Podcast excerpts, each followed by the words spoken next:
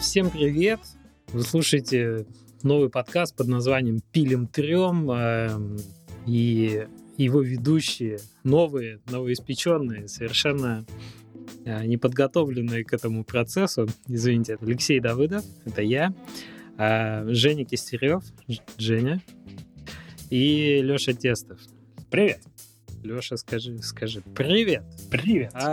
Сейчас мы все представимся, так как подкаст-то первый пробный, эпизод подкаста первый пробный, чтобы вы вообще, если вы наш новый слушатель, понимали, с кем... Кого вы вообще слушаете? Куда вы попали? Да, что это за подкаст такой? Подожди, давай вначале сделаем, как будто у нас уже рекламодатели есть.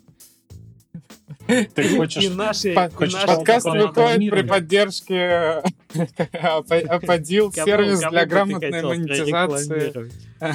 Подкаст выходит при поддержке Илона Маска и его компании SpaceX. Мы поддерживаем его инициативу по покрытию всей планеты интернетом и получаем небольшие субсидии за нашу рекламу. Все. Вы, кстати, слышали, как там дела прекрасно идут с этим? Ну ладно, об этом чуть позже, да?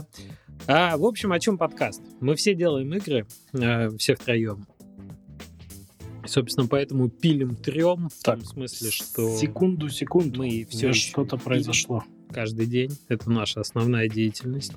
Мы все профессиональные разработчики игр. Сейчас трем. Да, собственно, сейчас мы об этом немножко трем, да, мы обсуждаем то, с какими проблемами мы сталкиваемся, что работает, что не работает по состоянию на текущий момент, в 2019 году, в конце 2019 года.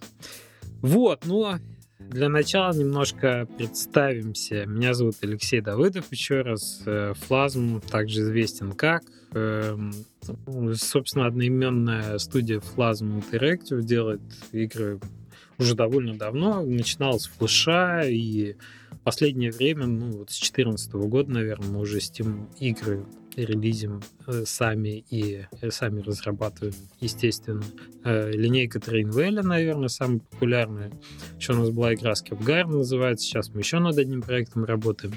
В общем, как-то так. Steam разработчики full-time и независимые при этом. Женя. Да, я, получается, с 2014 года в 2014 году основал свою студию Мандрагора. Здесь кратко, то мы выпустили наш первый проект Skyhill, вышел с немецким издателем Daedalic Entertainment, сейчас доступен на всех консолях в Steam и на мобильных. Это премиум игра такая, выживалка. Потом мы выпустили Freakyosom, такой сложный для нас проект roguelike с пиксель-артом и коопом. И на данный момент его выпускали сам издатом, также там Steam, Nintendo Switch, PlayStation.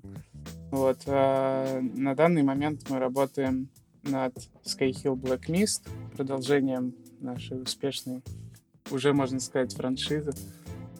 И это уже такой изометрический 3D survival horror, над которым на данный момент работает порядка 9 человек примерно. Также выйдет с издателем. То есть мы сходили к издателю, потом сам издат, а теперь опять с издателем. Такая вот история. Попробовал, наступил немножко. Может, это не последняя попытка, но сейчас так. Лёша. Привет снова. Меня зовут Алексей Тестов. Я один из двух основных разработчиков Inmost, нашей игры, которая недавно вышла в Apple Arcade, которую издает Chucklefish. Также раньше мы сделали с моим напарником много флеш-игр, много веб-игр, в основном мелкоту всякую, но опыт достаточно большой. Я занимаюсь играми уже около 8 лет. Не сказал бы, что я прям такой большой профессионал, но что-то делали. В принципе, не знаю, что еще можно сказать. Думаю, это все. Да, достаточно. Мне кажется, Inmost это уже отлично. Тебя хорошо характеризует. Тем более в студии сейчас половина вашей команды находится, да? 50% от Hidden Lair. Да. У нас в студии 7 человек. Вот, с точки зрения, так сказать, чтобы было понятно, да, размер студии. Сейчас, минутку. Ко мне в комнату врывается дочь. Сейчас я это дело поправлю, секундочку. Что ты будешь с этим делать? Вот, сотрудник. Один из.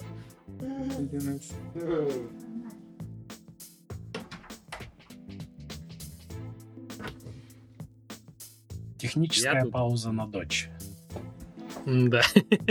Это, кстати, очень в духе Inmost, мне кажется. Техническая пауза на дочь — это прямо вот затравка, no spoilers к твоей игре лишь. В общем, это как-то мы умудряемся выживать все, делая игры. И после всех этих новостей, кликбейт тема, извините, инди-апокалипсиса, я думаю, что дело это нетривиальное. Как думаете, ребята, с чем это связано? Ну, в смысле, что именно то, что есть некая история, опыт и франшизы, которые держат на плаву, то, что есть издатель, то, что мы все ошибка выжившего, что вот... почему мы все, собственно, как-то умудряемся делать игры и на них еще зарабатывать? Мне кажется, тут... Не знаю, честно говоря, я не верю в цифры. Это вот такая страшная вещь, такой каминг-аут. Мне кажется, что никто не знает, как делать правильно, если речь идет не о продолжении там, франшизы или о клоне какой-то известной игры. Поэтому, я думаю, это тут чистое везение. Ну, естественно, мы все, я думаю, делали или делаем какие-то франшизы. Не обязательно это новая игра, которая там очень экспериментальная, но все мы с чего-то начинали. Нам повезло, и мы начинали во время, когда было достаточно легко сделать что-то новое. То есть Flash расцветал, все радовались, обкидывали друг друга деньгами. Думаю, в основном поэтому мы и выжили. Да не было такого никогда. Лёш, да не было такого никогда. Ну, сложно было на флеше, ну ты вспомни. Ну, я кучу помню людей, которые на флеше ничего не заработали. Ну, безусловно. То есть, там, $100, $200. Я был таким человеком, потому что я как раз начинал, вот был таким зеленым еще совсем во времена, когда вы на флеше продавали игры. И что-то я делал под флеш, и оно там заработало, не знаю, $200 или 250. С кем-то я вот делал. Ты про его вязаного оленя? Нет, еще до этого что-то прям такое на флеше. Я даже не помню, с кем я это делал. То есть был еще человек там с форума какой-то, и мы делали до того, как я там мобильные какие-то делал. Тоже не было просто, то есть, ну, если нет опыта, если ты с нуля начинаешь, сложно, наверное, я не знаю, кому это легко дается. Нет, безусловно, но, по крайней мере, был шанс начать с нуля, и если ты делаешь что-то там хоть более-менее качественное, то хотя бы те же $200 это заработает. Сейчас попробуй заработать $200, если ты просто пришел с улицы и ничего не умеешь делать. То есть, я не говорю, что были прям совсем уж золотые времена, как ну, выпустил на Steam... вспоминать. Но на ИЧ. Вот эти вот все с Дагестан Технологи, они это вырежем, давай. Помогут заработать. Хорошо. Нет, но, кстати, по поводу выживания, вот ты, Леша, сказал, но на самом деле история-то, я не знаю, как у кого, лично у нас история, она же не такая простая, она тернистая, даже с момента там успеха Skyhill'а. Мы же, ну, по сути, выпустили успешный Skyhill, который позволил дальше работать, а потом выпустили неуспешный Freakyosom, который не окупил разработку. Тебя не царапает, что неуспешная игра называется Freakyosom по факту? В итоге, то есть к чему это вылилось? Мы Freakyosom делали 3 человека, и ее дизайнил я в перерывах между кодингом. И после этого ну, я понял, что я не... На тот момент я не дизайнер. И после этого у нас сильно реформировалась вообще сама команда, и мы выросли, и все такое. У нас появился дизайнер из AAA, который нам помог развить команду. У нас, ну, то есть мы набрали страхов очень много на Freakyosom после этого релиза. Поняли, что если мы хотим в этом надолго оставаться, то мы должны научиться все-таки как-то более стабильно делать хорошие продукты. То есть на данный момент мы находимся в ситуации, когда не то чтобы мы сильно в себе уверены. Мы выпустили успешную игру, потом выпустили игру, которая провалилась, и сейчас вкладываем все, что можем, все свои силы в то, чтобы сделать как можно круче новый проект. Ну, то есть это же креативная индустрия, то есть ты никак не знаешь, ты можешь сделать что-то успешное, а следующий проект у тебя может провалиться.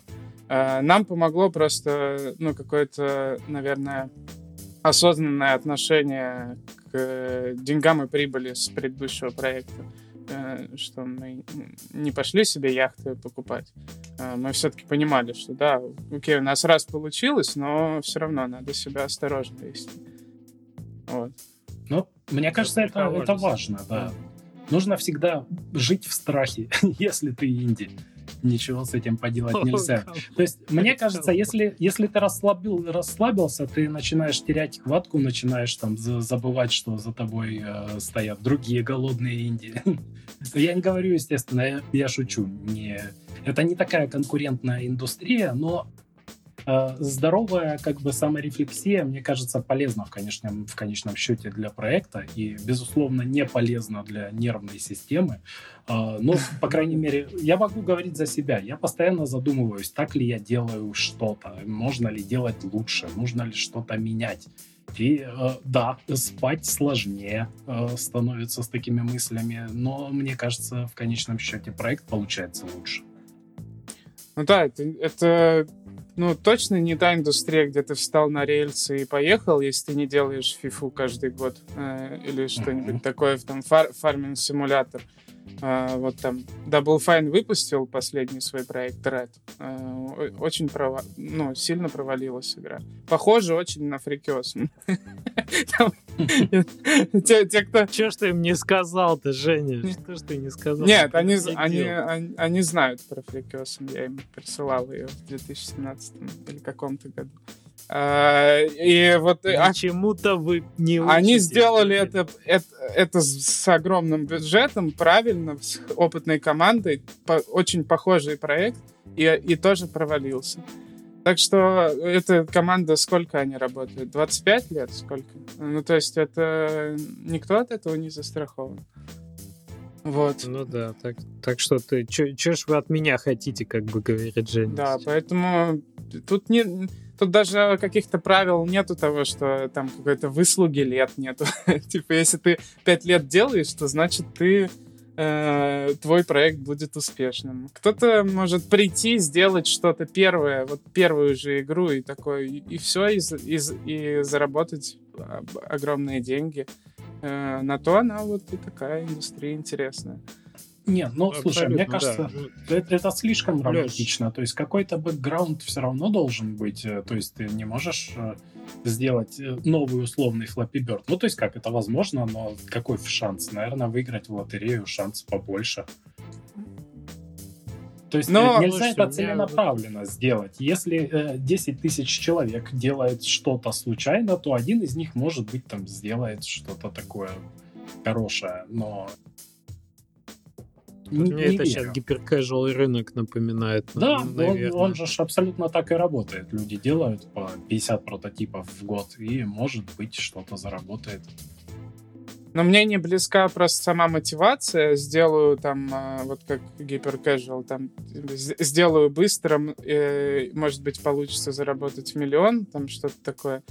Потому что шанс-то высокий, неудачи, поэтому, наверное, надо делать то, что во что веришь, что правильно, по-твоему. А вот мотивация прийти, быстро заработать, ну, не знаю. Я так не умею. Слушайте, у меня такой вопрос еще. Да. Друзья, вот Леша сказал одну мысль интересную, за которой зацепился, пытаясь вас вернуть к ней. Ага.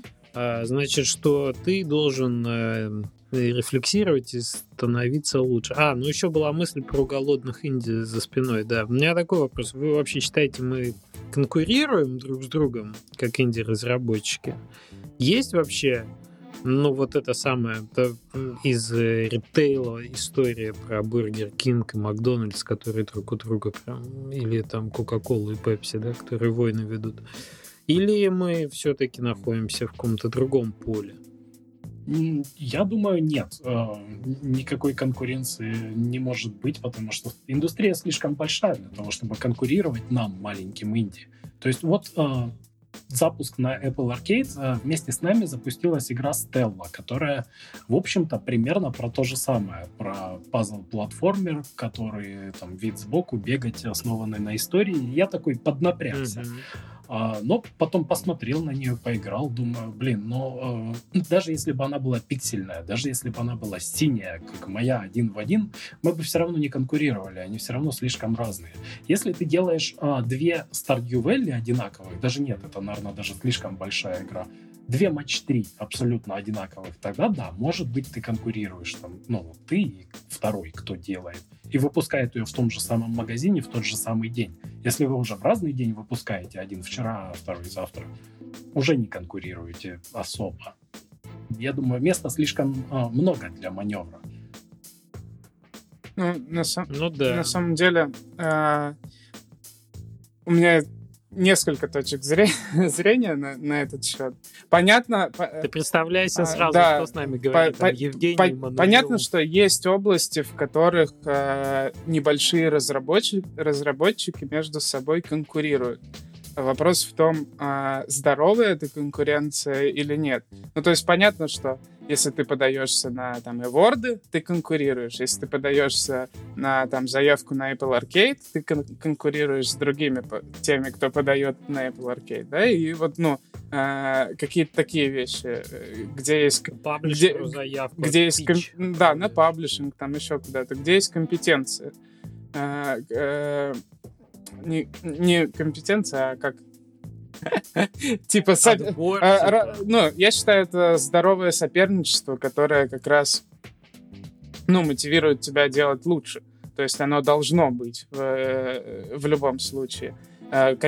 Есть какая-то осознанная конкуренция, на которую ты сам решаешь, пойти или нет. Например, есть какая-то игра в каком-то жанре, да, и ты делаешь что-то очень похожее, и к тебе предъявляются требования той игры, например. Это это осознанно. Ты можешь идти на это, можешь не идти.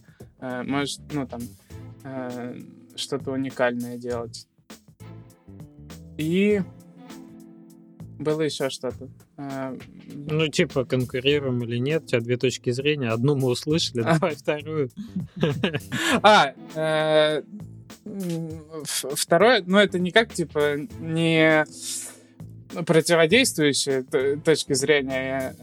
Я хотел сказать, что лично я считаю, что мы все должны быть заинтересованы в том, чтобы выходили другие крутые проекты от небольших разработчиков, для того, чтобы и пресса, и игроки не теряли веру в небольших разработчиков. И, сейчас такая есть тенденция, что очень высокое недоверие к инди-играм со стороны игроков и прессы.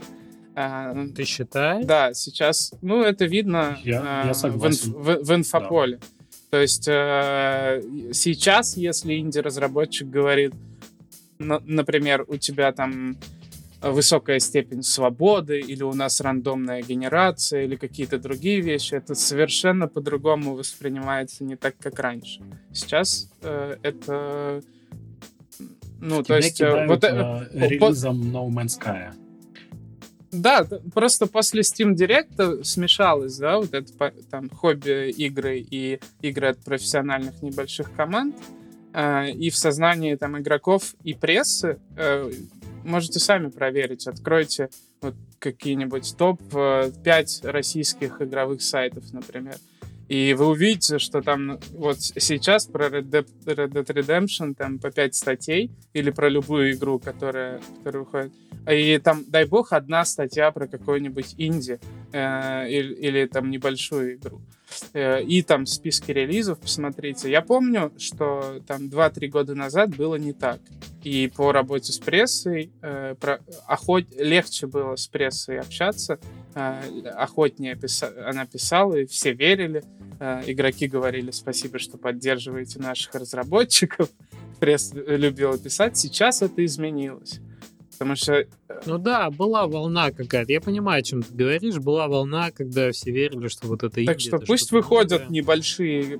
Пожалуйста, делайте небольшие клевые проекты, чтобы они выходили и оставляли веру у людей в небольшие команды. Мне кажется... Ну, типа да. Мне кажется, пример не очень удачный, потому что сейчас все-таки на дворе время как раз AAA-релизов. Но в целом, да, я согласен с тем, что доверие к инди подорвано, и что нужно больше хороших маленьких инди. Просто летом, допустим, когда не особо жаркое время в плане релизов, было достаточно новостей про новые инди-игры. Но это инди-игры как раз вот эти вот хорошие из маленьких инди. А про остальные как бы молчат, про остальные 10 миллионов инди, которые никому не интересны, потому что доверие подорвано. Понятно, что нету... Вот это не изменилось кардинально. Я вижу эту тенденцию просто, что это ну, так происходит. Чуть-чуть в эту сторону ушло. Что больше... Ну, это естественный путь, да? Когда вышло дофигище проектов, и выходит все больше и больше, и средний, как бы, срез качества становится все ниже, то, ну, просто... Если каждый конопат, где на всех найти лопат? Кто же будет обо всем этом писать, если их выходит 100 тысяч миллионов?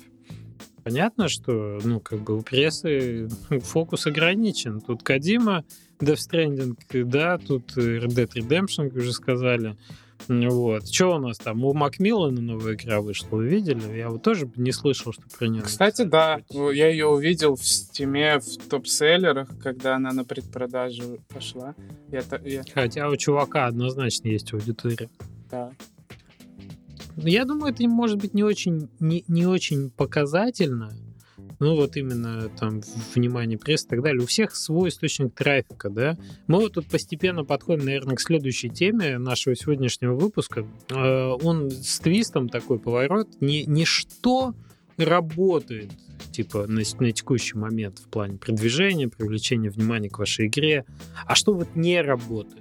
Вот есть какие-то вещи, которыми пользуются по накатанной, потому что была привычка писать пресс-релизы, там, не знаю, сайты делать для игр, с прессой работать, ходить на Kickstarter. Как вот. Ты считаешь? Сейчас это как бы уже не работает, но типа по-прежнему делать. Вот я не знаю, я мне кажется... Ну, опять же, понимаешь, тут такое дело, вот почему это остается. Как, например, идет спортсмен, да, побеждать в Уимблдоне, теннисист какой-нибудь. Вот он, как бы, с утра у него почесалась правая нога, он ее почесал, надел красный носок и синий разный, потому что не сумел других найти. И, там, не знаю, сплюнул 3 раза перед выходом на корт, и потом выиграл Уимблдон. И он такой после этого: блин, я не знаю, что из этого сработало, не знаю, но я буду делать все то же самое. И каждый раз, когда буду выходить, потому что фиг знает. Все спортсмены и предприниматели очень суеверные люди. Это факт по статистике, да? Поэтому вот как бы ты такой: да ну этот пресс-релиз, кому он нафиг нужен? Уже 19-й год, сплошные ютуберы, стримеры, сколько можно писать эту фигню? Для прессы, какой прессы? Прессы живой нет уже. Я понял тебя, ну смотри, сам вопрос, его надо по-другому поставить. Продолжают ли люди читать прессу, правильно? Ну...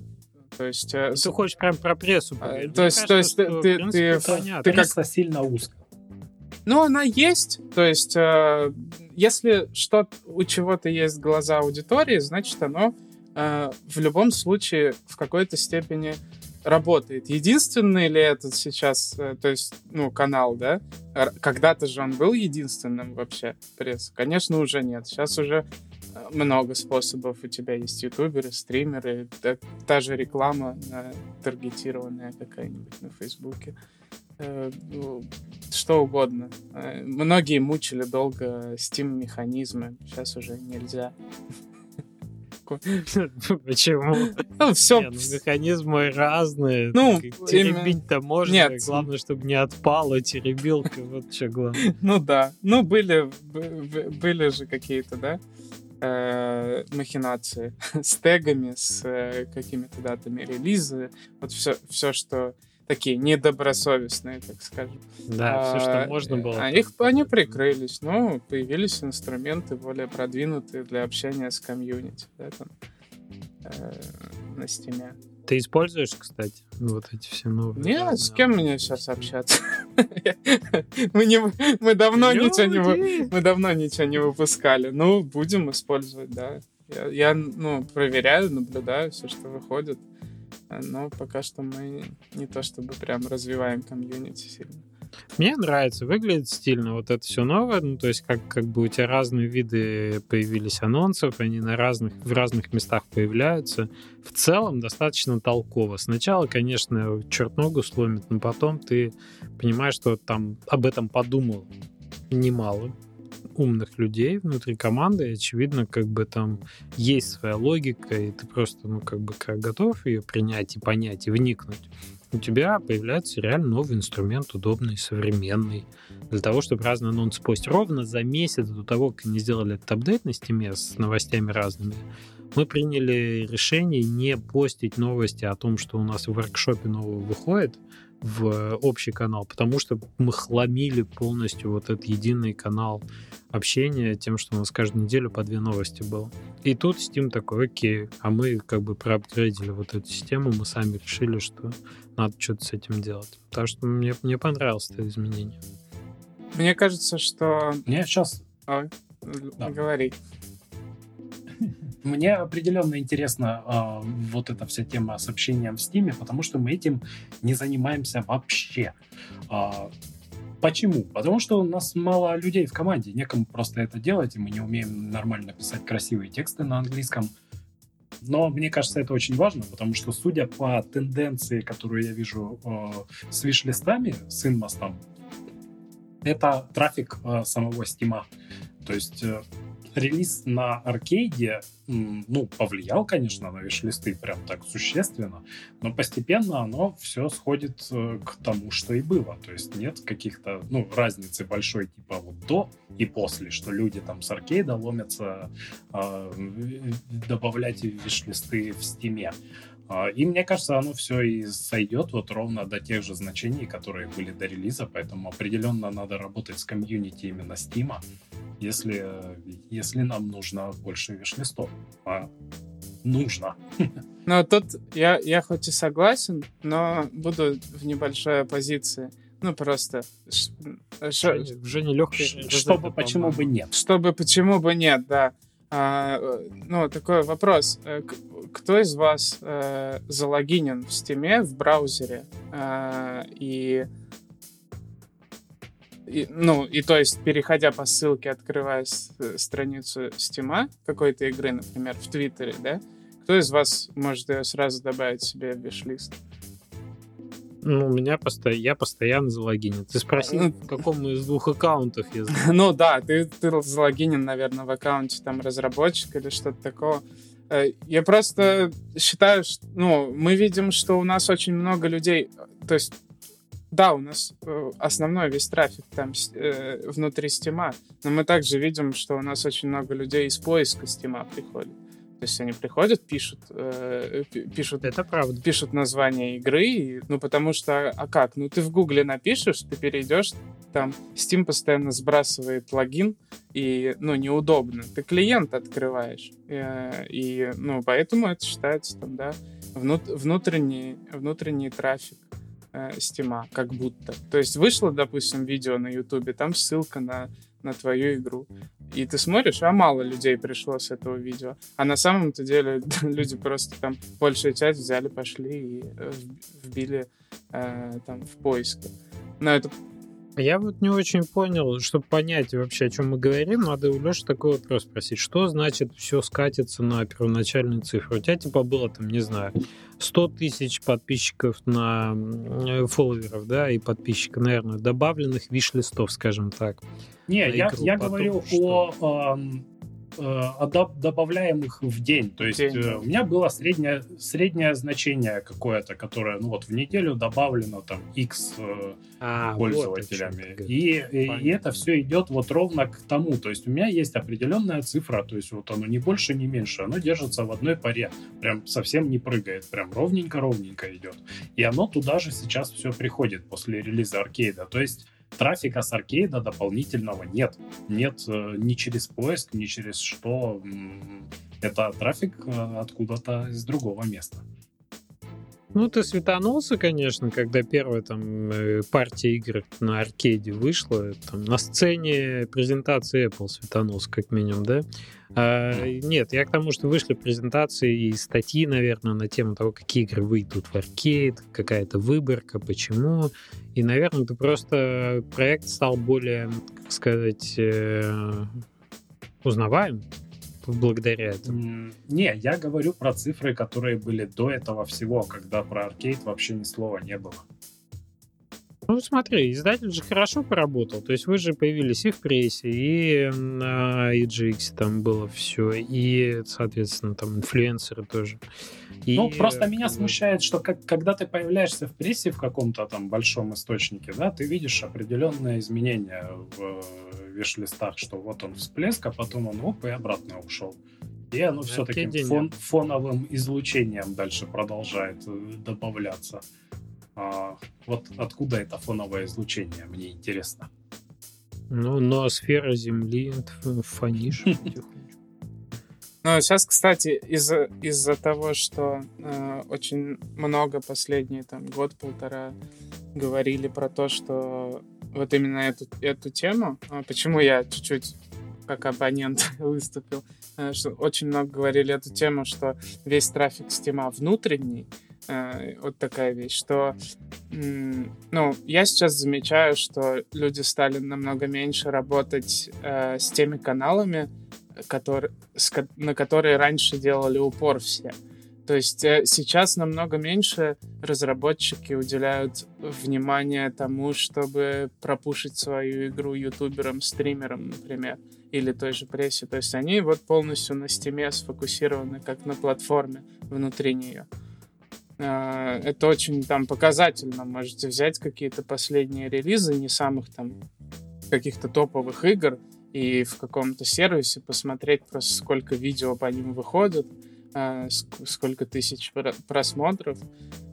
Просто раньше релиз игры означал, то есть у нас выходит игра, у нас там миллион просмотров за неделю, да, ну, летсплеев по игре, например. Сейчас ты смотришь, вроде игра продается на каком-то уровне нормальном, у нее там 50 тысяч просмотров. И, ну, ютуберы никуда не делись, стримеры никуда не делись, просто с ними, видимо, меньше работать стали.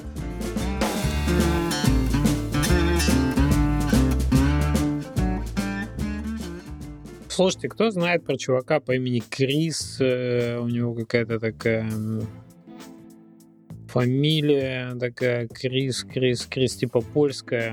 Ну, тоже инди-игры на... этом был недавно GDC его доклад про email-маркетинг. Прям он мне нравится. Он недавно делал исследование, типа, как люди на Steam себя ведут. Да. Клево. Она переводилась, да? По-моему, на DTF.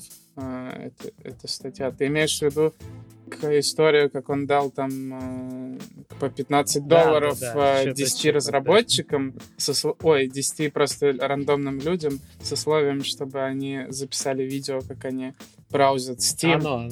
Да. Клевая тема, советую почитать. Он, оказывается, colorblind, и, ну, в смысле, он дальтоник. И кто из вас вообще рассматривает такую платформу для продвижения своих игр под названием Imgur? Знаете такую платформу? Ты про с гифками? Знаю. Да. Это же мемасики. Чувак написал статью на Imgur Сегодня я получил прямо перед подкастом, мне кажется, за час пришла его рассылка очередная, посвященная тому, что его игра зарелизилась, Zombie King называется. И он там пишет в это, то есть я как бы всем рекомендую на него подписаться, у него есть хороший сайт про маркетинг, и вот он как раз какие-то новые рассматривает штуки, в том числе он в этой статье пишет, что чем он занимался, вот его типа активность, маркетинговая активность на релизе, потому что чувак, мне нравится его подход, он не тушуется и он пробует разное. Так вот, статья на Imgur собрала 121 тысячу просмотров и стала его типа топ-2 статьей из когда-либо опубликованных. Эта статья не гифка, не... Даю ссылку на нее сейчас в чате, чтобы вы прям... Ну, мне кажется, Imgur это что-то такое типа пикабу, оно просто больше ориентированное под коротенький контент, под гифки, под маленькие видео, под... Картинки. Ну, у него там куча гифок, да, в том числе, и он пишет вот про то, что вот он, так как он colorblind, да, не видит, не различает цвета, и у него, соответственно, игра там тоже черно-белая. Это просто отличный, отличный маркетинг, это нишевый маркетинг, это вот то, про что Женя говорит, что мало кто сейчас вне стимула уделяет внимание чему-то.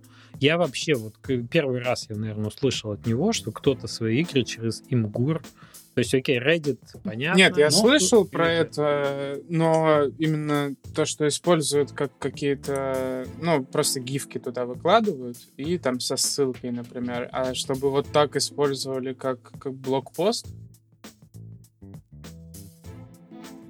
Но мне кажется, не принципиально, какая именно эта площадка, потому что я выкладывал на Reddit тоже много постов достаточно, и они такие все коротенькие и емкие, скажем так. То там трейлер отдельно выложил, то просто написал, что вот мы там с другом делали и наконец доделали.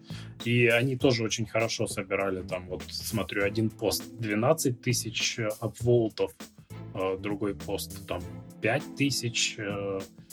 И да, они хорошо как бы влияют на виш-листы, и мне кажется, это там одна из лучших вообще вещей для виш-листов, это вот подобные посты. Но их довольно сложно делать, надо сказать, что ты один раз напишешь, что мы вот делали, мы там бедные страдали Индии, и как бы, и все, один раз это сработает, второй раз ты то же самое не напишешь. Второй раз надо писать что-то другое. Да. Да, именно. Еще не для всех работает. Не для всех продуктов подходят определенные виды там, продвижения. То есть в случае Inmost она, понятно, она лучше всего продвигается именно визуалом, гифками, всем таким. Для нее это идеально подходит. Но надо допускать, что есть какие-то продукты, которые тоже... Тоже у них есть аудитория, они клевые, но они, допустим, силы их не в визуальной части, в чем-то другом. Вот. Ну, какие-то turn-based стратегии. Ну да, что-нибудь такое, кто знает. Я не знаю, вот какой-нибудь Factorio, как он продвигался вне Стима, что заходило? Он, по-моему, исключительно сарафанным радио. Я вообще никаких... они писали много технологических блогов. О нем рассказать много где-то вот объемно. Это поможет. А вот выложить гифку там или скриншот Factorio, это Ты знаешь, вот коротенькая гифочка я видел там в самом-самом начале именно там о пути шестеренки, они потом, по-моему, из нее сделали, собственно, полноценный трейлер на Steam. Меня прям вот это зацепило, то, что это сначала кусочек руды, потом оно туда, хоп, и что-то получилось. И я прям сразу такой, вау, это вот прям видно идею игры сразу же и без всяких объяснений. То есть, в принципе, тоже можно... понятно, что подход нужен разный, но можно посидеть, подумать, я думаю, для любого проекта, как его лучше продвигать. Надо пробовать учиться продвигать свой продукт именно. Знать, какие есть способы, и вот применительно к своему продукту уже... думать. Ну хорошо, давайте без общих фраз. Если я Криса туда доанализируем, так сказать, сообщение его, то Я хочу сказать, что еще я перешел на страницу игры, у них 13 отзывов сейчас. Я Steam Spy не смотрел, но продается с 4 числа, то есть она еще и вышла под Хэллоуин, то есть как бы не самое, наверное, хорошее время для релиза. Но сейчас 13 отзывов. Сейчас звучит грустно. Число. Вообще грустно. То есть как бы 121 тысяча на Имгуре, 13 отзывов, ну окей. То есть гифки посмотрели люди, да, гифки посмотрели. Гифки заценили. Не, на самом деле это так и есть. Это нет прямой конверсии. То есть у меня посты, которые набирали там 1000 апволтов, например, иной раз давали в 3 раза больше виш-листов, чем посты, которые там 12 тысяч. Зависит еще, что в посте, и куда это, и как пошло, и когда, я не знаю, и от фазы Луны, и от того, где Сатурн сейчас находится, в Деве или в Весах. Хорошо, задам прямой вопрос. Что работает? Вот что работает конкретно у вас, да? Не абстрактно там. Вот, Леш, что ты там с гифками колдовал? Ну, гифки это понятно, там сочные, коротенькие гифки, это всегда работает, я думаю, ну, в любом случае, то есть уже давно известно, что гифки лучше, чем скрины, скрины лучше, чем текст, и вот как-то так, делайте гифки. Они у меня немножко фейковые были, немножко процентов на 80 в первой стадии разработки, и в этом нет ничего страшного, если, конечно, игра в итоге получится вот такой, чтобы потом люди не садились и не спрашивали, типа, а где, а как, а почему, как это с Ubisoft там бывает. И мы маленькая команда, которая страдала много, без денег и вообще от всего, от окружающего мира, и я как бы не стесняюсь про это писать. И это работает, люди любят success story, даже если они не очень success, то есть где-то, может, приходится там чуть-чуть ярче выделить то, что было почти success'ом, и чтобы это выглядело как большой успех, где-то, наоборот, что-то притушить. И это чувствую, звучит так очень неприятно, честно говоря, да. Ну, то есть я не говорю неправды, я говорю все, как было. Просто я могу что-то сказать чуть более красочно, и это уже лучше работает. Понимаешь, если я просто скажу, мы делали игру... Девушек. Да, да, именно так. Мы делали игру, сделали ее, вот, пожалуйста, купите. Ну, никто не купит. А если я скажу, мы страдали, мы не доедали, вот как бы совершенно случайно ссылка на игру, я ее не хотел выкладывать, но раз уж вы спросили, это будет работать. Драму, короче, нагонял. Так что работает? Драма, именно так. Издатель работал или что? Я не могу понять. Не, в конечном счете, ну как, тяжело оценивать. Для чего работало? Для виш-листов или просто для того, чтобы... Ну да, вам, наверное, сейчас конвертацию в продаже непонятно, как оценивать. Абсолютно. То есть игра, по большому счету, ну, игра еще не продается нигде. То, что она вышла на Apple Arcade, это абсолютно другое. Я понятия... Да. Понятия не имею, что будет с ней на релизе. Может, у меня тоже будет 13 отзывов за 3 года, сколько оно там будет висеть в Стиме. Понятно. Я не знаю. Лешу будем спрашивать, короче, через месяц. Вот выйдет она, будем смотреть. Да. Откуда? Не, подожди. Никаких дат. Не надо. Не, я с потолка взял. Это же не ты сказал, а я сказал. Я-то откуда знаю, когда у вас что выйдет, если ты даже не знаешь. Короче, когда выйдет, тогда мы и оценим. Да. Жень, а ты... Или давайте с другой стороны зайдем, а что не работает, как мы начинали, собственно, эту тему озвучивать. То есть вот понятно, что, опять же, хочется сделать все, но я вот не буду никогда делать кикстартер. Ну, в смысле, никогда не говорю никогда, но для текущих там проектов, которые уже в разработке, мне кажется, кикстартер делать какой-то зашквар. То есть это куча усилий. Зашквар. Многие люди обиделись. Непонятно на что. Нет, ну серьезно, маленькая команда, да, вы как бы сидите, пилите игру, у вас ресурсы ограничены, и тут с прессой-то бы пообщаться, инфлюенсеров бы зацепить. Как бы, мне кажется, многие, кто сделать. Начинает Кто начинает делать Kickstarter, не знает о том, что такое делать Kickstarter. И слава богу, что нас издатель тоже отговорил от этого дела. Ну, просто тот по накатанной стараются одевать разные синие и красные носки. Я думаю, как-то так. Я сейчас знаю как минимум 3, наверное, небольших издателей, которые поставили на поток, то есть они для каждого продукта делают кикстартеры, те собирают там по 30 тысяч и первую аудиторию, и они это используют как вот маркетинг. Как канал, да? Ну, первые, да, то есть они... Но там определенный порядок действий же нужен для того, чтобы у тебя это сработало. Ты не можешь просто выйти на Kickstarter, там, написать в прессу. У тебя должен быть плейбл, там еще что-то, собранное до этого каким-то способом аудитории перед Kickstarter. То есть это начинается раньше, еще до Kickstarter. Вот. Это работает до сих пор, то есть до сих пор это используют. Ну да, сейчас это не какая-то... То есть не то, что ты можешь выйти и собрать там 300 тысяч, я не знаю, просто вот. Хотя когда это было просто с Кикстартером, разве было? Да там всегда был геморрой. Ну, да. Нет, ну вот смотри, Саша Алпрок, который, да, в чатике у тебя в Телеграме, у них вышел их... Я так понимаю, не так давно, и, может, еще идет Кикстартер с их проектом типа Fallout, да? Нет, как идет Kickstarter? Выпустили Incase, ты имеешь в виду проект?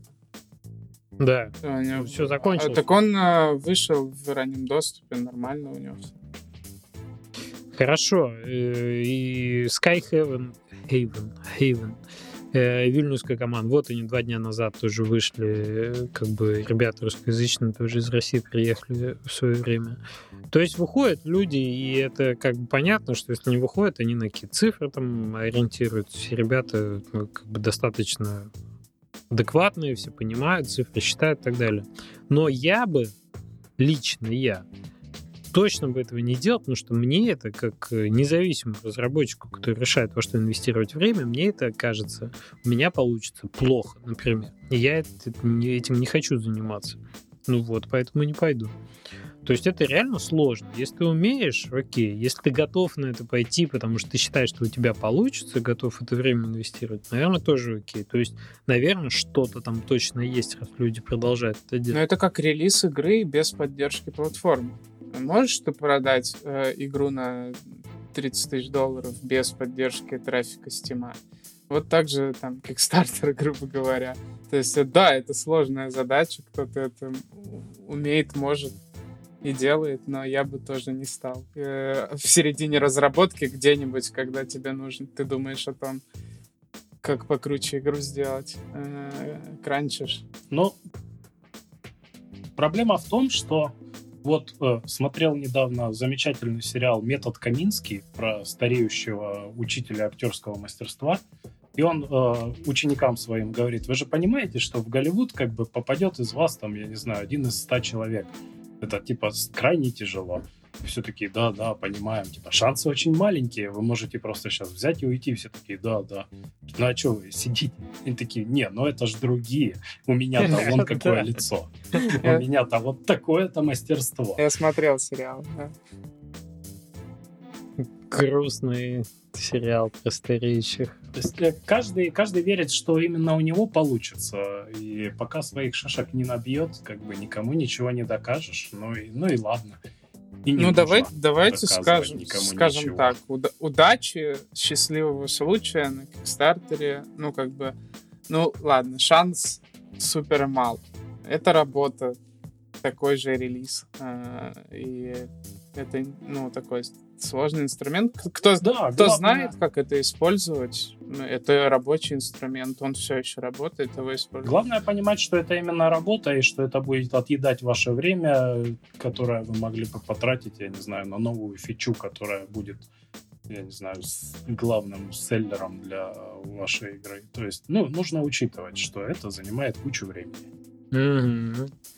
Забавная, знаешь, ассоциация. Я вот сейчас тоже смотрю на как бы наши обсуждения и прислушиваюсь к своим каким-то внутренним мотивациям, да, и доводам, которые я сам себе привожу, и понимаю, что Все это напоминает игру на бирже. Типа есть люди, которые спекулятивными занимаются продажами, ну, типа, вот они продают, выходит там твит Трампа, и они там покупаем, там, потом Борис Джонсон там едет в Брюссель, выходить из Брексита, продаем, вот такое, короче, что-то. И тут вообще очень велик шанс пролететь, и как-то это так, это вот все суетно, как-то так это, ну, не зависит вообще от твоих скиллов, мечт, еще чего-то, это как-то вот все настолько... Не знаю, мне это, в общем, претит, это мне не очень нравится, вот такой подход, если это вообще об игры, то есть это вообще не про игры, ну, в контексте игр просто, да. И мне нравится, когда люди играют в долгую, то есть в целом рынок растет, да, это вот некий портфель у тебя акций есть, который растет вместе с фондовым рынком, вот что-то такое про... Да, ту же команду, которая Factorio сделала, да, например. Вот они сделали, честно, хорошую игру. Они же вообще на нее скидок не делают. Вы же знаете, да, эту историю. Factorio не скидывает. У них даже цена типа стоит не 19,99, а 20. Сейчас, по-моему, даже 25 евро. И игра типа продается все лучше и лучше. Все это время. То есть они продолжают ее улучшать. Там, да, особо, может быть, не кричат об этом. Но сейчас, наверное, уже у них есть какой-нибудь бюджетный маркетинг постоянный. Но, тем не менее, они, короче, продают кучу копий Factorio, потому что они сделали крутую игру, потому что они продолжают ее улучшать с года в год. Такие, знаешь, типа, что там, гиперкэжуал, все туда побежали. Ну, ладно, и продолжают улучшать Factorio, да. Вот мне такой подход очень нравится, и он вообще как бы тебя ставит немножко вне вот этих всех, типа там подписки, окей, Factorio будет где-нибудь на подписке. Не, но в конечном-то счете задача разработчика не сделать крутую игру в вакууме. Задача разработчика сделать игру, у которой есть аудитория, правильно? Которая нужна кому-то. Вот какой-то ниши или какой-то аудитории. С пониманием, для кого ты это делаешь. А потом способ, как до этой аудитории достучаться. Почему вот на Имгуре у этого человека было тогда 120 тысяч просмотров, а у игры 13 отзывов?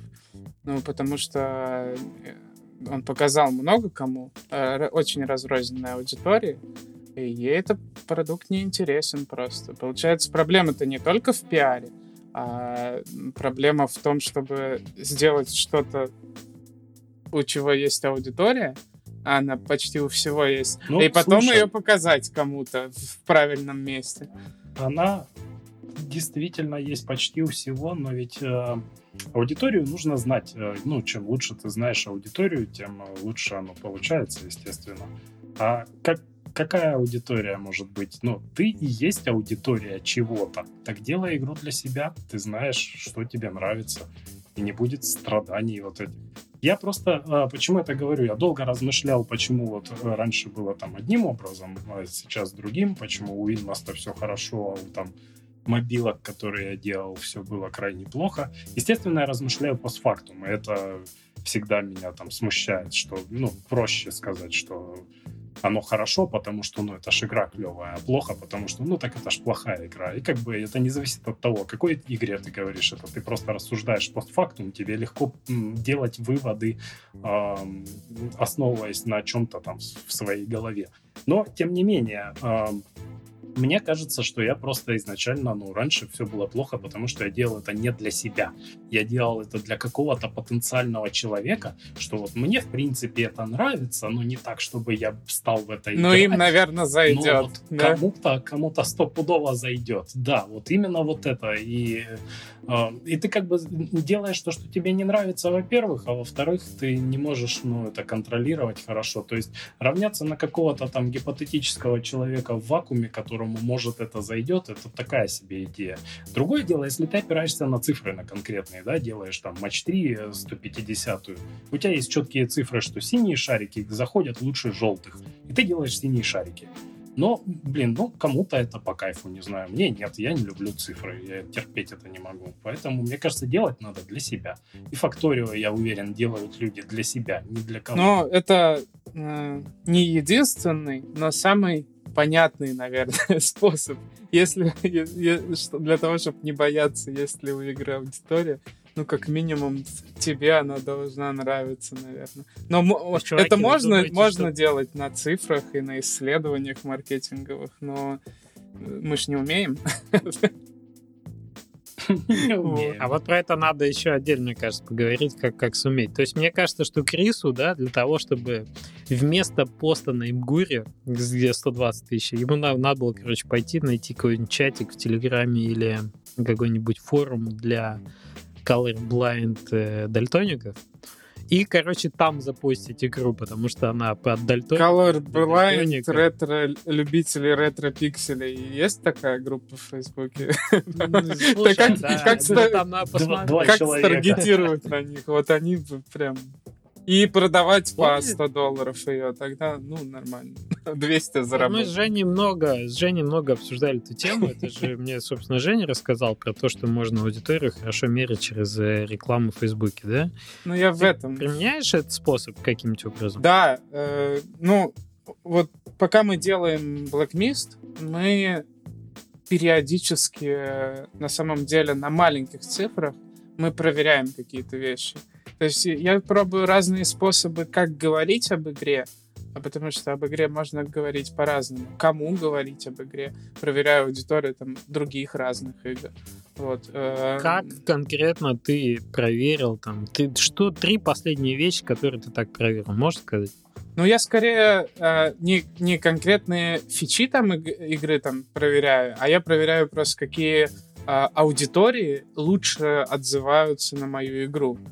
Вот. И способы, как говорить. Ну, например, беру я там, скриншот или какой-то рассказ об игре короткий или гифку и запускаю ее там на любителей. В моем случае, допустим, любителей игр Telltale или на Resident, да, или на там любителей инди-игр, на любителей игр в изометрии. И просто проверяю, с какой аудиторией проще работать. Какая... И на цифрах оказывается разница в несколько раз, может быть. И ты потом думаешь, да не может быть такого. Пойду другой скриншот, другое на эту же аудиторию потестирую. И вот я для себя открыл, что да, на цифрах оно вот так может быть. Так работает. Прикольно. Ты в Фейсбуке прям это делаешь? Нет, я это ВКонтакте делаю. Я не умею в Фейсбуке, мне просто удобно ВКонтакте, я научился там. Мне неохота копаться в этом постоянно. ВКонтакте я научился, как там формировать какую-то аудиторию и запускать. И стоит это каких-то там, ну, копейки. Вот. Мы так делаем. Просто чтобы знать в будущем, для какой аудитории, на какую аудиторию лучше работать. Возможно, к каким ютуберам идти, да, вот, например, если аудитория этих игр лучше будет отзываться на мою рекламу, там, в ВК, то, наверное, я первым делом пойду к ютуберам, которые играли в эти игры, потому что у них есть эта аудитория. Как пример просто, как мысль. Слушай, ну, меня тут очень сильно смущает то, что, ну, когда ты делаешь АБ-тесты, например, иконки для своей, там, мобильной игры, то ты просто берешь ее, отзеркаливаешь слева направо и получаешь конверсию на 15% больше. Та же самая иконка, та же самая картинка. То есть я условно говорю, что даже в одной и той же аудитории у тебя две картинки разные, два скриншота из твоей абсолютно той же самой игры, они будут работать абсолютно по-разному. И когда я выкладывал там кучи гифок в Твиттере, некоторые набирали там 1000 лайков за день, некоторые набирали 150. Типа, мне казалось, что это вот офигительно, я продолжаю. Ну, то есть, вот я нащупал, да, что какой должна быть идеальная гифка. Она должна быть там зацикленная, она должна быть вот такая, на ней должны быть там партиклы, это и это. Я делаю, повторяю то же самое. То есть, стараюсь делать, ну, с другой картинкой, с другой сценкой, но максимально то же самое. И прошлое там сразу взлетело, а это не взлетело вообще. В чем разница? Та же аудитория, те же подписчики. В Твиттере тяжело понять, потому что в разные стороны может улететь, в разные теги, там, еще куда-нибудь, да? То есть в разное время ты даже запостил, там, Не, а я стараюсь, да, естественно, это будет сильно по-разному работать, но я экспериментировал вот именно в то же самое время. Те же самые теги, прям копипастил один в один. Абсолютно разные результаты. Это я считаю, Леша возвращался на машине времени в то же самое время, даже постил другую. Не-не-не, ну слушай. И Трампа выбрали все равно. Я считаю, что если мы говорим не об игре, не о контенте вашим креативным, который делаем именно, что типа влияет на решение по дизайну, там, рекламы или что-то такое. Если мы говорим сухо про способ говорить об игре, про промо-арты, промо-ассеты и аудитории, то, ну, может быть, этому стоит поучиться у фри-то-плейщиков и тестировать эти вещи перед тем, как заливать какие-то скриншоты на Steam-страницу или капсули для Steam'а. Может быть, хорошая идея их протестировать, какие лучше отзываются. Да, единственное, что я вижу, ну, как это может все работать, что это не работает, пока ты это, ну, не потестировал, собственно, на живых людях, на рынке в целом, и ты не можешь сказать, взлетит это или нет, пока, собственно, ты это не выложил. Поэтому надо иметь какую-то площадку, может быть, где вот это как раз и выкладывать, и тоже тестировать на случайных людях, поэтому, да, реклама во ВКонтакте или там в Фейсбуке может... Ну да, это хотя бы способ помогать какой-то, хотя бы... Ну хоть что-то это дает, хоть надежду. Какую-то определенность в этом бушующем мире случайности. Веру. Ну вот я бы спросил это. Нам надо сделать рубрику совет от фри-то-плейщика к разработчикам премиум игр. Нам надо позвать какого-нибудь прожженного такого, прямо кто все знает, как они там иконки эти тестируют там и все такое, и чтобы он нам рассказал, а как нам это для премиум игр применить, какие методы. Слушай, для нас. Помнишь же, Максим Засов приходил в радио Флазм, он в КДИ тоже потом был, и рассказывал про, типа, подход а-ля Moneyball, тоже дата да, помню. Да. У них корабли, Novel Action, Гёти. Да, вот они же рекламой продвигали свои, да, там, Гетесбург игры. Вот надо Максима позвать в гости и спросить, как он применяет по-прежнему свой метод. Или... Там для такого способа продвижения игры рекламы, для того, чтобы лучше сегментировать аудиторию, там нужно, чтобы эта аудитория как-то выделялась, все-таки ее можно было выделить. То есть, если ты делаешь пиксель-арт-платформер, у тебя аудитория на самом деле сильно размыта. А если ты делаешь игру про поезда или про там какую-то войну, там что-то, можно найти прям любителей этого топика, для которых твоя игра будет вообще единственной. И поэтому там реклама у них работает. Они игры такие делают, узкие. Ну, это же вообще в целом про нишу история. То есть, если ты делаешь игру... То есть, понимаешь, в чем тут фишка? Это не просто на Facebook работает, это вообще на продвижение работает. Если ты делаешь игру, которую ты можешь... игрока, который ты можешь точно представить себе, что это вот некий... У которой есть аудитория, да. Да, иди прям на Facebook, проверь через эти как бы выпадающие списки, твоя игра, вот ты, которую делаешь, она, как бы это сказать, какой-нибудь глагол новый придумать, нишуется твоя игра в какую-то нишу или нет? Нишуется. Ну, значит, попадает она в нишу или нет.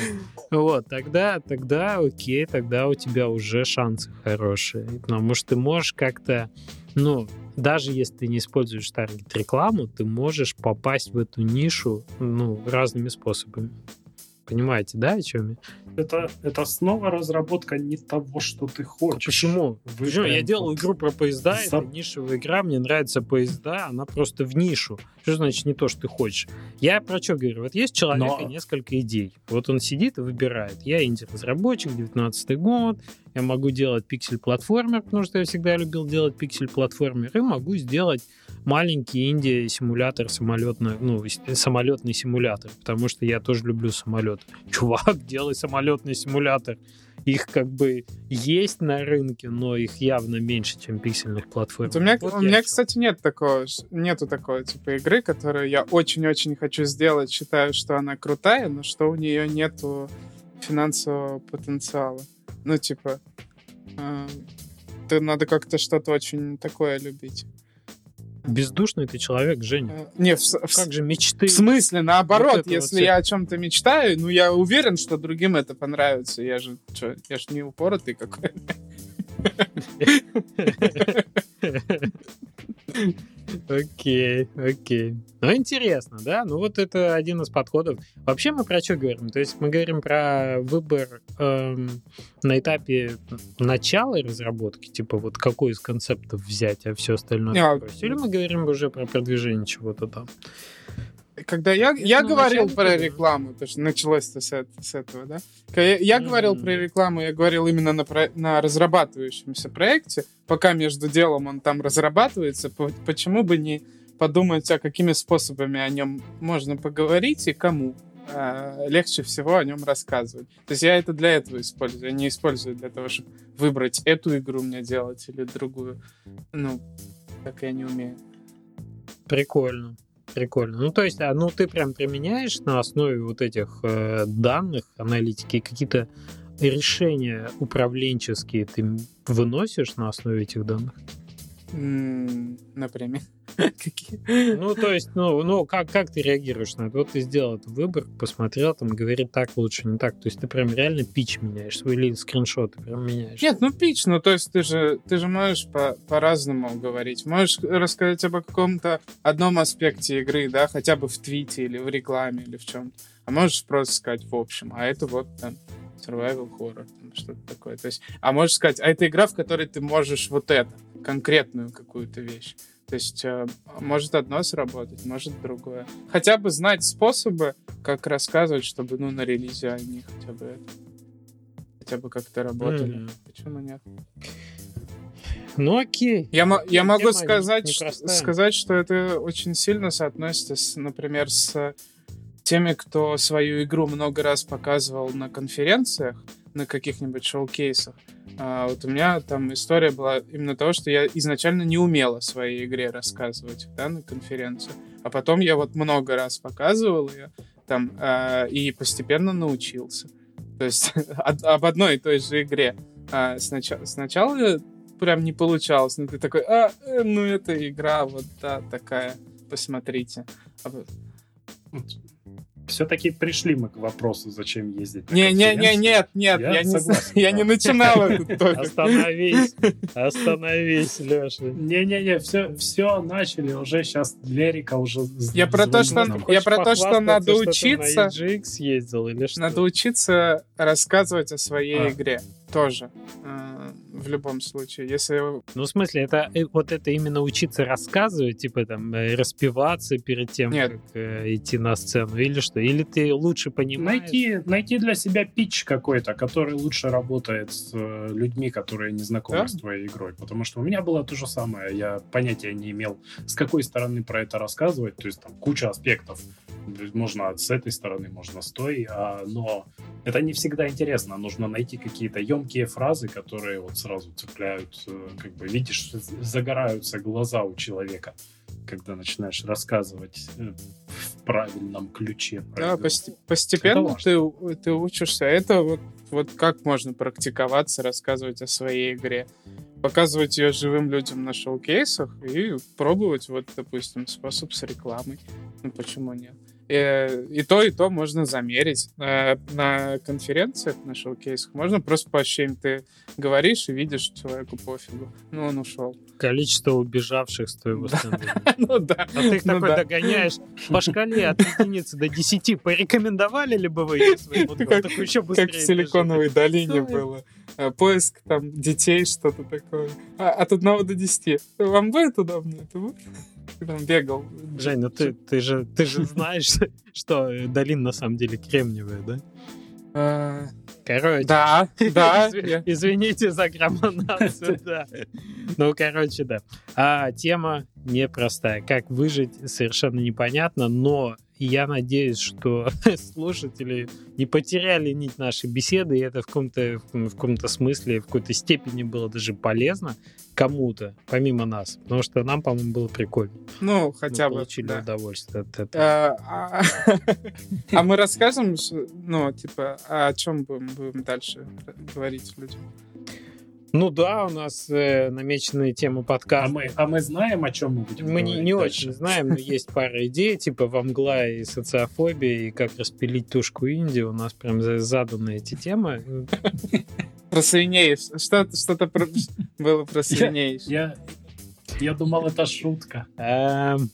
Я думаю, мы будем говорить на какие-то живые темы, истории из разработки, рассказывать. Ну, что-то, что как минимум интересно, то, что релевантно на текущий момент разработчикам другим. Ну, и будем звать в гости себе людей, которым есть что рассказать. Ну, как минимум, которые вот недавно имели какой-то опыт релиза, потому что у нас, впереди, камон, у нас 19-й год, впереди 20-й, время подписок, они набегают с одной стороны, старые эти отмирают, Steam меняется в сторону AAA, Epic Game Store не спит, покупает прямо из-под носа эксклюзивы, то есть, у нас реально скандалы, интриги, расследования повсюду, тебе надо держать руку на пульсе. Не то, чтобы не просто там на Лудом Дэре в игру выложить, и ты хобби свое реализовал, да? Ну, а если ты хочешь, чтобы она была коммерчески успешной, очень много надо знать, мониторить, и мы попытаемся как-то... Понимать, в какую сторону эволюционировать, отращивать хвост обратно или крылья. Или бороду. Побольше. Да, то есть вот что-то. Или бороду. Борода не помешает в любом случае. Есть у тебя хвост или крылья. Бородатый птеродактиль. Это прекрасно. Леша, я тебя ни разу не видел с бородой. Почему? Ты ж инди-разработчик. Меня ты не видел с бородой? Да, почему? Камон, я когда неделю не бреюсь, у меня появляется какое-то жалкое подобие бороденки такой. Ты из этих? Дичков есть. И да, я просто не очень волосат, в принципе, генетически, поэтому... Потому что все, у кого растет, она появляется. Через... Что произойдет? У всех успешных инди. Поэтому непонятно, как ты вообще выжил в качестве инди. Что первое, курица или яйцо, борода или успех? Мемасик этот, знаете, потому что прежде чем отрастить бороду, ее надо отрастить внутри. Так вот, я ее отрастил внутри, можете считать меня, так сказать, внутренне в душе успешным инди, да. Проросла в мозг. Я вообще хочу это, как, так сказать, человек, который Женю поправил по поводу Кремниевой долины, я хочу термин инди убрать из обращения и забыть о нем, как о страшном сне. Да уберем, это же тема подкаста следующая. Да. Давайте мы его запикивать будем. Да, мне кажется, мы его похороним. Интригующе. У нас будет отпевание, разложение цветов. И все. И забудем. На этой мажорной ноте. И распрощаемся, да. Отпевание. Мы заканчиваем наш первый выпуск. Надеюсь, вам было интересно. Еще раз напомню, что в студии с вами сегодня были Алексей Давыдов, это я, Женя Кистерев, Женя, и Леша Тестов. И непонятно, что сейчас говорить. Пока. Это был я. Пока. Подкаст называется «Пилим, трем». Подписывайтесь, мы будем скоро, наверное, на всех удобных для вас платформах. Я думаю, мы будем в Apple, мы будем на Кастбоксе, должны быть Spotify. И вот, в общем, за это все, наверное, мы попытаемся все эти вопросы решить в скорейшем будущем. Выходить мы собираемся раз в неделю, если все у нас пойдет как положено. И до встречи в следующем выпуске. Счастливо. Пока. Всем пока.